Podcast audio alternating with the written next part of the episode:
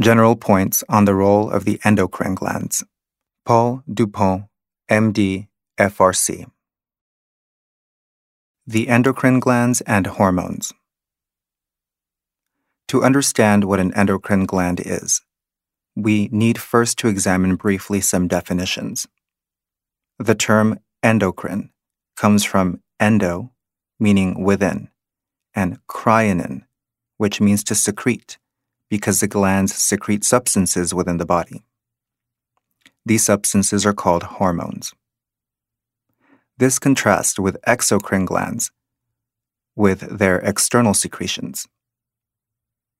Glands do not simply secrete hormones in a haphazard manner.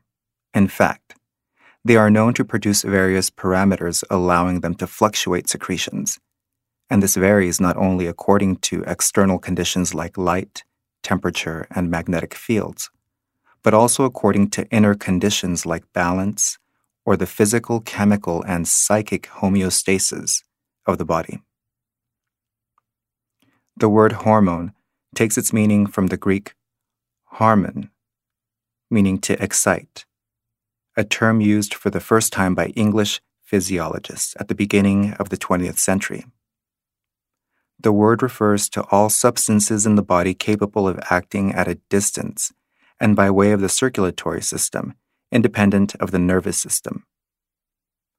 Although this encompasses the nervous system's hormones as well, the great majority of them are directly secreted by the endocrine glands.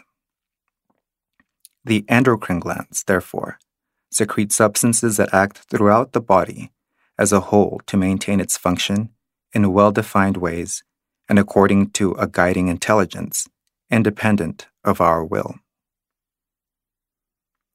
The most important endocrine glands and their general effects can be summarized as follows. The pineal gland gives a certain rhythm to our life and helps us to regenerate ourselves psychically as well as physically by controlling the aging process.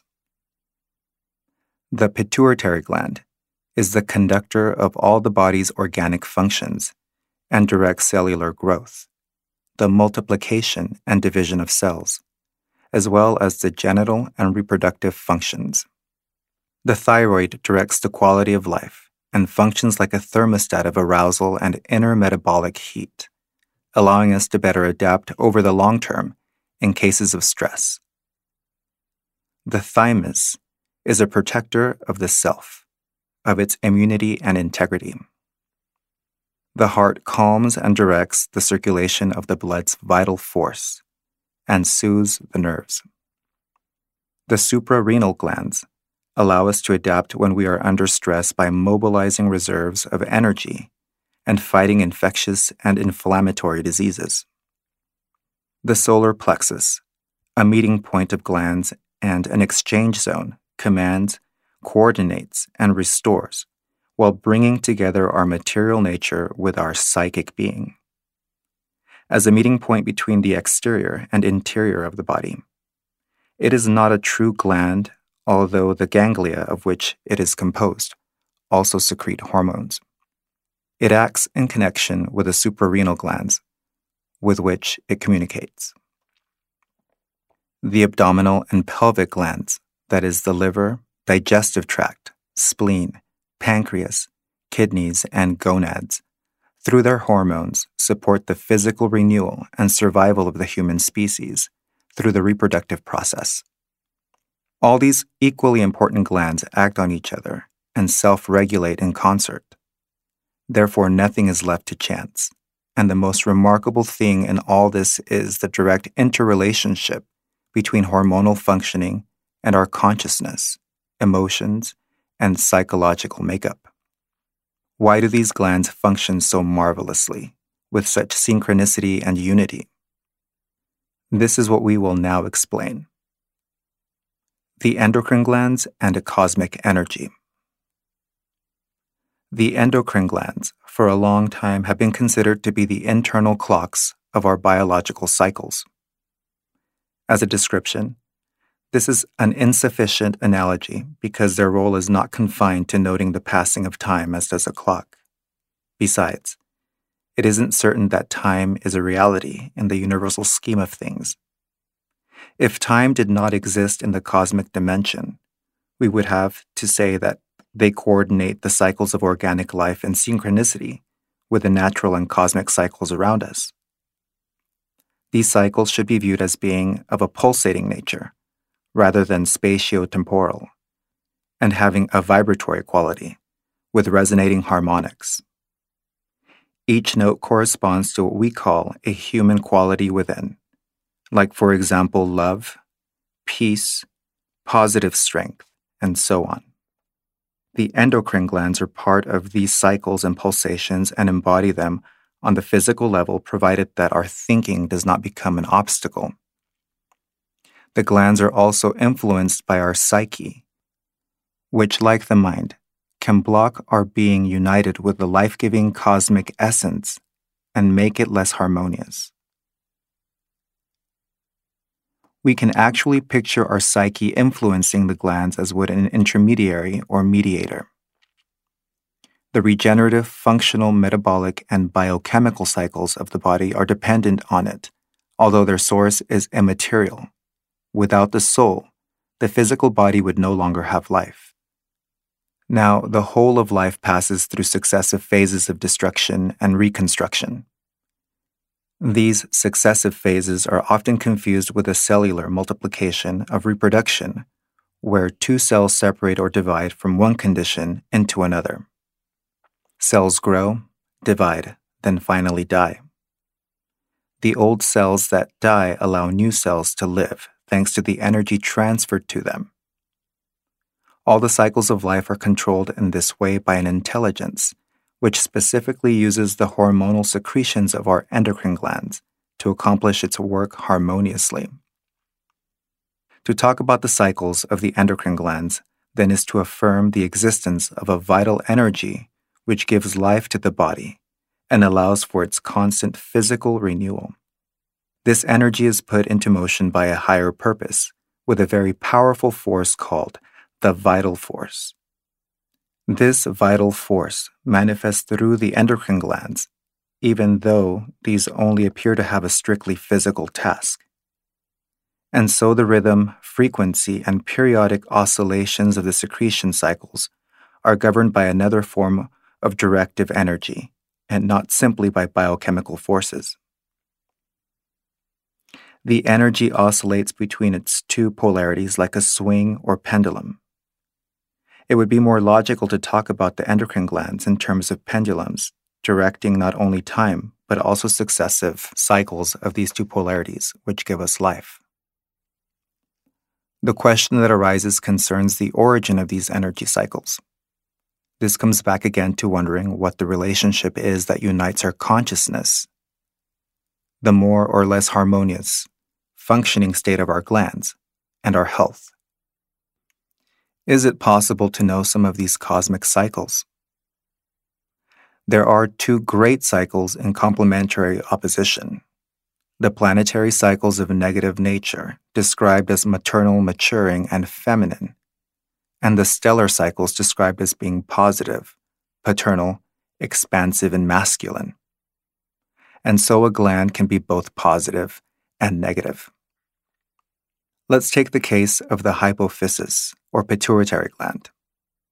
It regulates the female hormonal sex cycle of 28 days in harmony with the lunar cycle. The pituitary cycle is also solar, thus stellar and positive, as we shall see, because under the influence of the sun, there are also secretions of other hormones of a more masculine nature.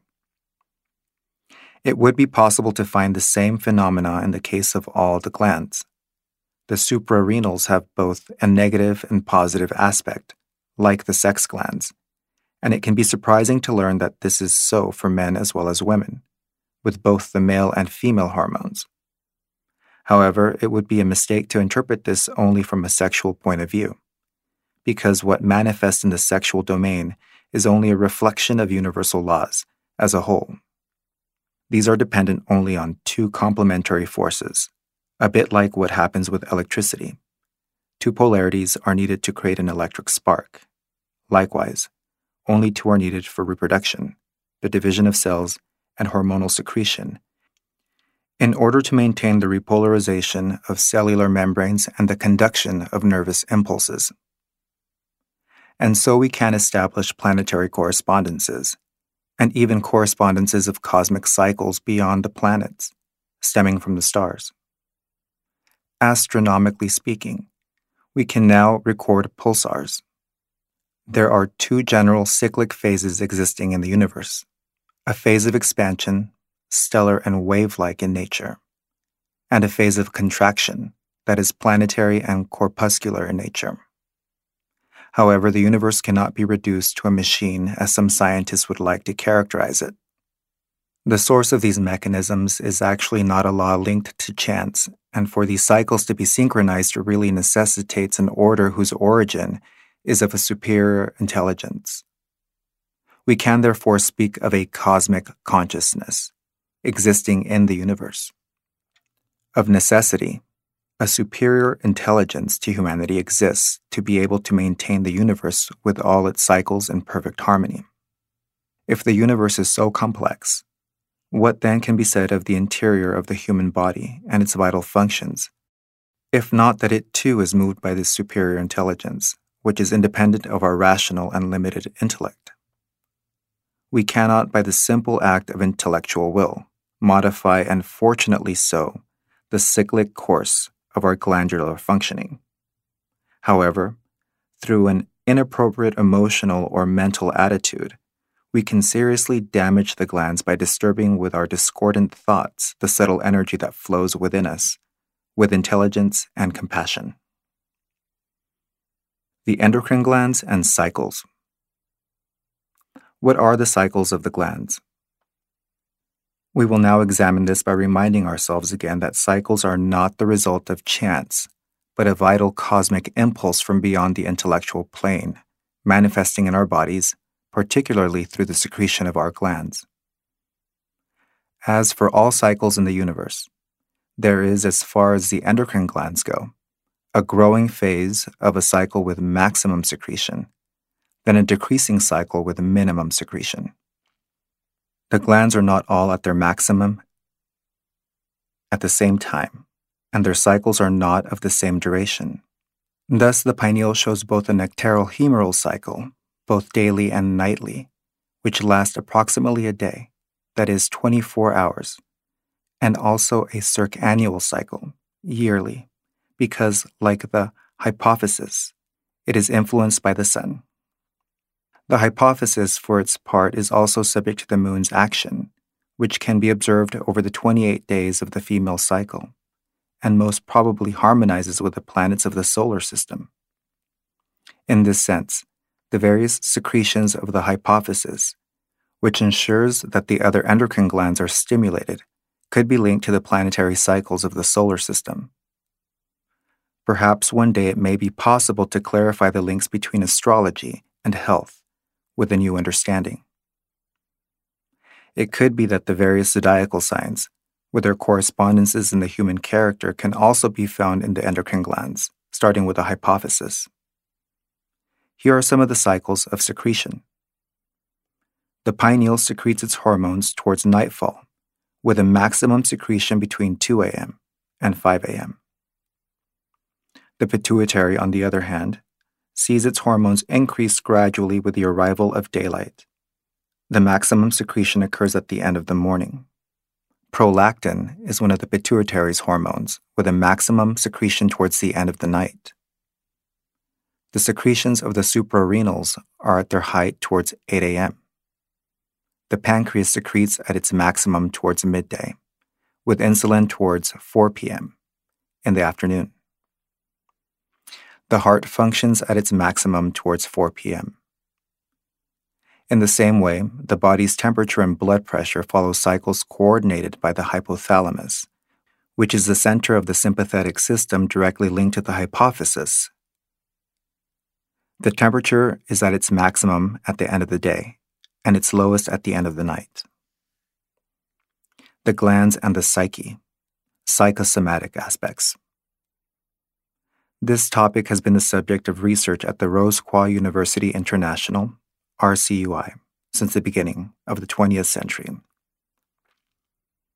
Even though at that time hormones had only been known about for a few years, Rosicrucians were already teaching that the glands known today as the endocrines corresponded to what were called psychic centers. These are a source of energy which develop the latent faculties of a metaphysical kind, within and which influence our health and personality.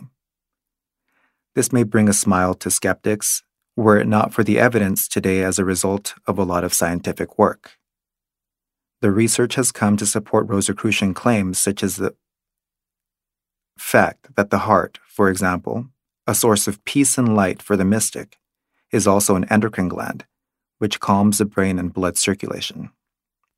One of the first books written by a Rosicrucian physician is the work of Dr. M. W. Kapp, who around 1930 was already talking about the glands in terms of our invisible guardians.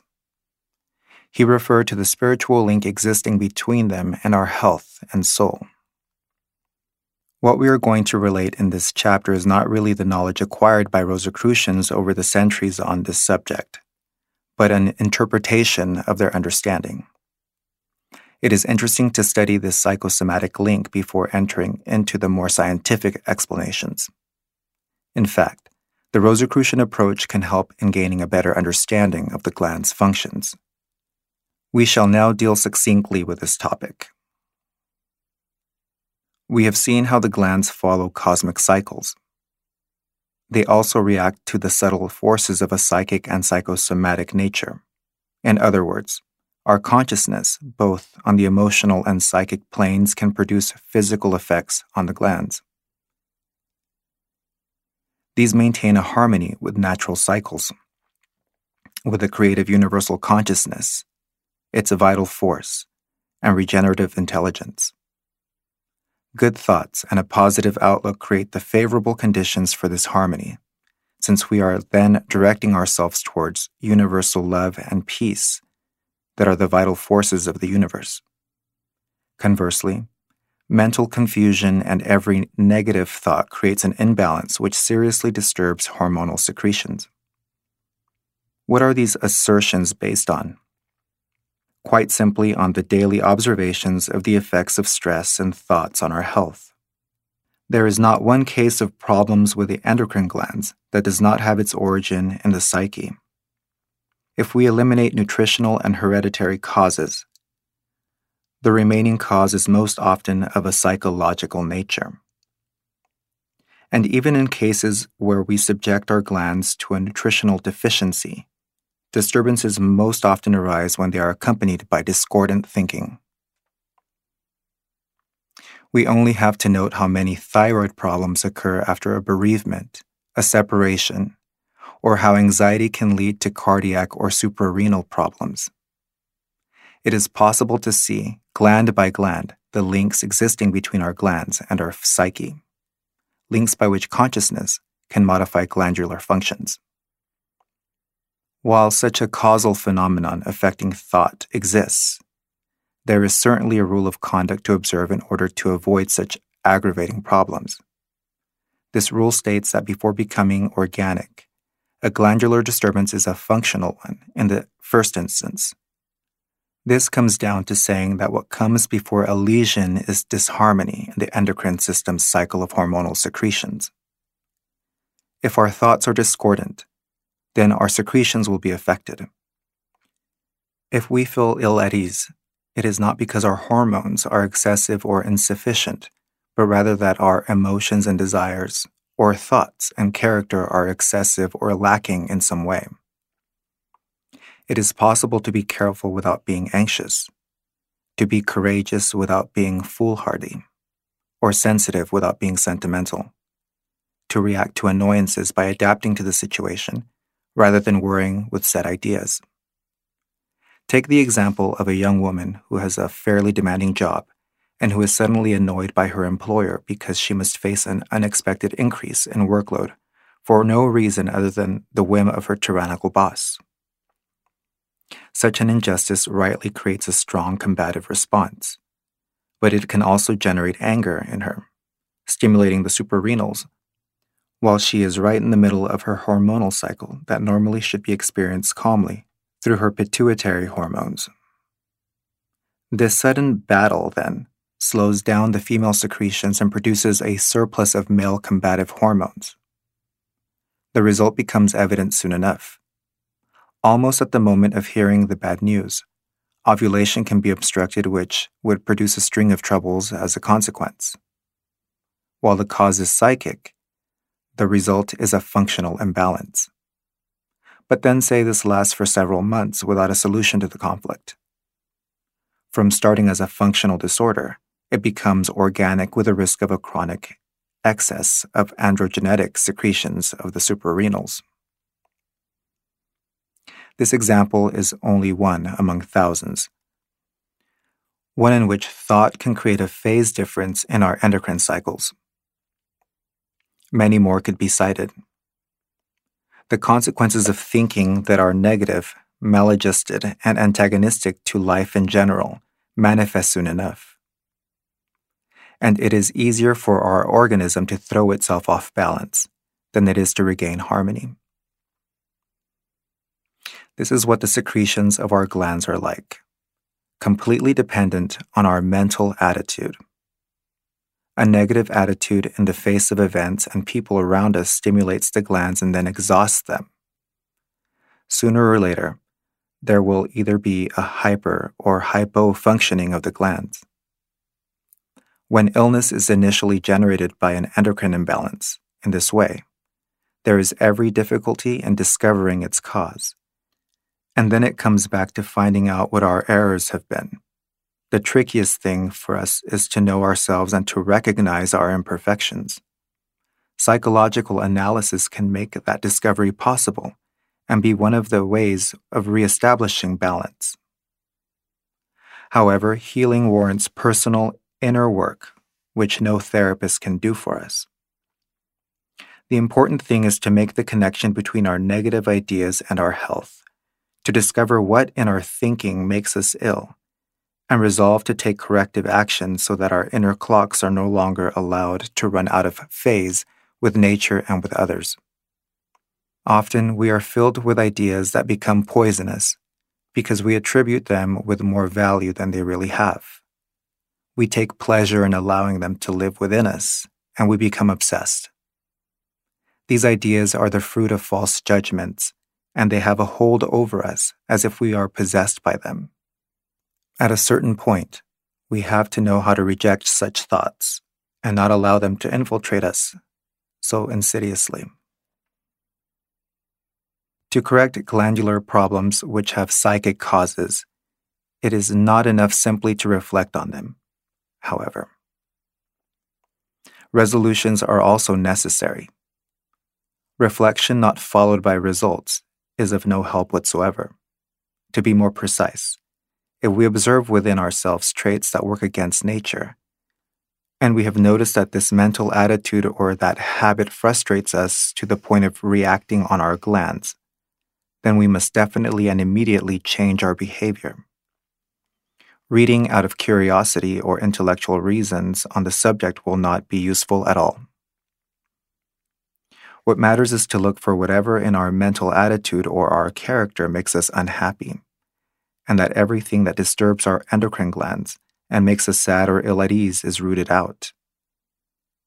We should also observe whether our professional, social, or family situation is presenting difficulties and perhaps causing an imbalance in our life. To sum up, the link between the psyche, behavior, character, emotions, ideas, and the glands really does exist. Taking hormones to replace glandular secretions does not deal with the fundamental problem, nor treat the cause. It is not within the scope of this piece to discuss the circumstances for taking hormones. What is important is to ask oneself if it would not be better to stimulate and rebalance the glands through a change in behavior and thinking, rather than telling ourselves that because the glands are under or over secreting, taking some tablets would be enough. Medication will never replace our thoughts or moral and spiritual decisions. An endocrine imbalance firstly requires us to take charge of ourselves, to stimulate our inner life without expecting anything from others, so that by thought, words, and acts, we are able to satisfy our own inner awareness and true spiritual consciousness within, because this is what directs the functioning of the glands. By what means do our thoughts affect the glands? We will now examine this in a short section on the sympathetic system. The glands and the sympathetic system.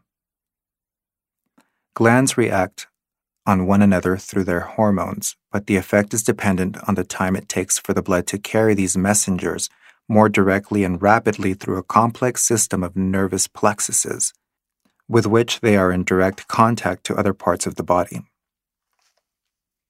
These nervous plexuses are like the mesh of a net. They intertwine around the glands and are connected by a complex system of similar interconnections, like a huge spider's web woven from the inside of the brain to the extremities of our limbs. These plexuses are imbued with a special energy that is different from the sensory and motor nervous influxes. There are, in fact, two nervous systems in the body. Firstly, there is the cerebrospinal system, which comes from the cerebral cortex and is intended to connect our life with the outside material world. The system allows us to have movement and have objective impressions. It only responds to the commands of our objective and subjective will. Because of this system, we can reflect intellectually, read, walk, eat, and so on. Along with this sensory motor system, there is another that is autonomous because it is independent of our will. It is also called neurovegetative because it is considered to be a support to vegetative life, that is, of basic cellular life, the vegetal cells within the body. This system is also called the sympathetic system because it creates a sort of sympathy between our vital functions. We can go beyond this in some ways and consider the system as supporting a different energy from the electrophysiological nervous impulse that runs through it. Too often we speak of impulse in defining the cerebral nervous current, forgetting that it has, in fact, no particular influence outside of a simple motoric and sensorial reaction. On the other hand, the neurovegetative system is much more influential because it maintains life, balances our vital functions, and supports a superior form of consciousness within us. Rosicrucian research has allowed us to prove the existence of two sorts of consciousness, one which is turned toward the external world for awareness of objects or objective consciousness, a mental and intellectual consciousness of a vibratory level approximating a simple electrical current. Secondly, there is another current to convey a consciousness said to be subconscious, that is, a more powerful and refined vibratory form, which we can call psychic consciousness. The current of the sympathetic system conveys this kind of energy that regenerates our entire being by bringing vitality to where it is needed. It is the energy which repairs and stimulates tissues and scars, as has been proven scientifically. It has been registered, at least in its quantifiable physical aspect, in the form of a galvanic skin current. However, this current is not the whole of this energy. It is only its material phase. We know that it speeds up the healing of a scar tissue. The same research demonstrated several centuries ago that this energy could concentrate in the plexuses of the sympathetic system, plexuses, in fact, surrounding the endocrine glands. Plexuses are the interconnections, the crossings or places of information exchange. What sort of information is this? Surely not exchanges of an intellectual kind, which are of the cerebral domain. Surely not of the motoric kind either, because what is motor in the physical sense travels along the motor nerves. In effect, the energy that travels in these plexuses is of a more elevated, emotional and profound nature, and, though it is sensitive, it is difficult to describe in words because it produces imperceptible sensations. The energy concerns a consciousness we call psychic consciousness. Why such a consciousness concentrates at the level of the body's plexuses is not really the most important question. What is important is not to talk about psychic matter simply because it is fun to speculate about them, but rather to know the creative manifestations that the psychic and vital force can produce in our being. From a metaphysical point of view, the connecting points are called psychic centers. These centers are not the subject of this piece because their development would require many explanations and a deeper spiritual study. But knowing they exist provides a clue to the existence of a spiritually pure and luminous but undreamt of energy in every human being. Actually taken as a whole, every human being possesses avenues of communication with the spiritual world. These communication paths are the regions of the physical body which enter into contact with their psychic counterparts, called psychic centers. The role of these paths is to maintain an awareness of our intimate being, of our soul. And so the sought-after goal of the development of the psychic centers is not to bring about supernatural powers, but rather to assist the incarnated human being reach perfection on a spiritual plane, so that more compassion, love, justice, goodness, respect towards others and nature and towards the God of the heart is developed. These centers then have a beneficial effect if they are stimulated through a mystical approach, because their energy provides us with improved physical health, while at the same time assisting in the attainment of development on the spiritual level of our inner being. And so, through the plexuses of the sympathetic nervous system, our glands are regenerated on the inner spiritual plane. This explanation may appear surprising to you if you are not used to such terminology. Today, however, a scientist must be prepared to take an interest in philosophy if she wishes to advance towards new discoveries and to penetrate the hidden mystery of the endocrine glands. The idea we have just touched on is not illusory. It allows us to understand why we feel ill at ease inwardly when we have a maladjusted attitude in a particular circumstance. The attitude may be due to a lack of spiritual development, or quite simply to selfishness or a lack of humane qualities, which comes back to the same thing, really. In fact, even though it cannot be registered, there is a subtle and guiding essence from within the human soul acting on the physical body. It would be easy to demonstrate, with the aid of examples and clinical cases, how a lack of coordination between the impulses of the soul and the body's desires caused disharmony among the glands. For those who are not convinced, we need point no further than the effects of a negative mental state stemming from a narrow personality on the secretions of the suprarenal glands. In fact, according to how positive or negative one is in a personality area, any one of the glands will be disturbed by being either overstimulated, inactivity, or too quickly exhausted. In this piece, we give a lot of importance to describing some of these psychic aspects and appropriate spiritual attitudes for each gland to provide the reader with something to think about. It is not a question, of course, of describing every quality or defect affecting our glands. There are just too many bad ones and so few good ones that the piece would become quite imbalanced.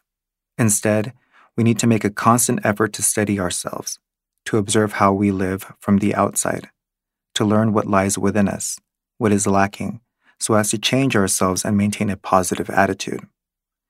It is our excesses and deficiencies, our errors and obsessions that generate health problems. On the other hand, and this must be encouraging for those who make some spiritual effort, if well conducted, the inner spiritual development which flows from that effort generally helps to maintain health and reestablish it.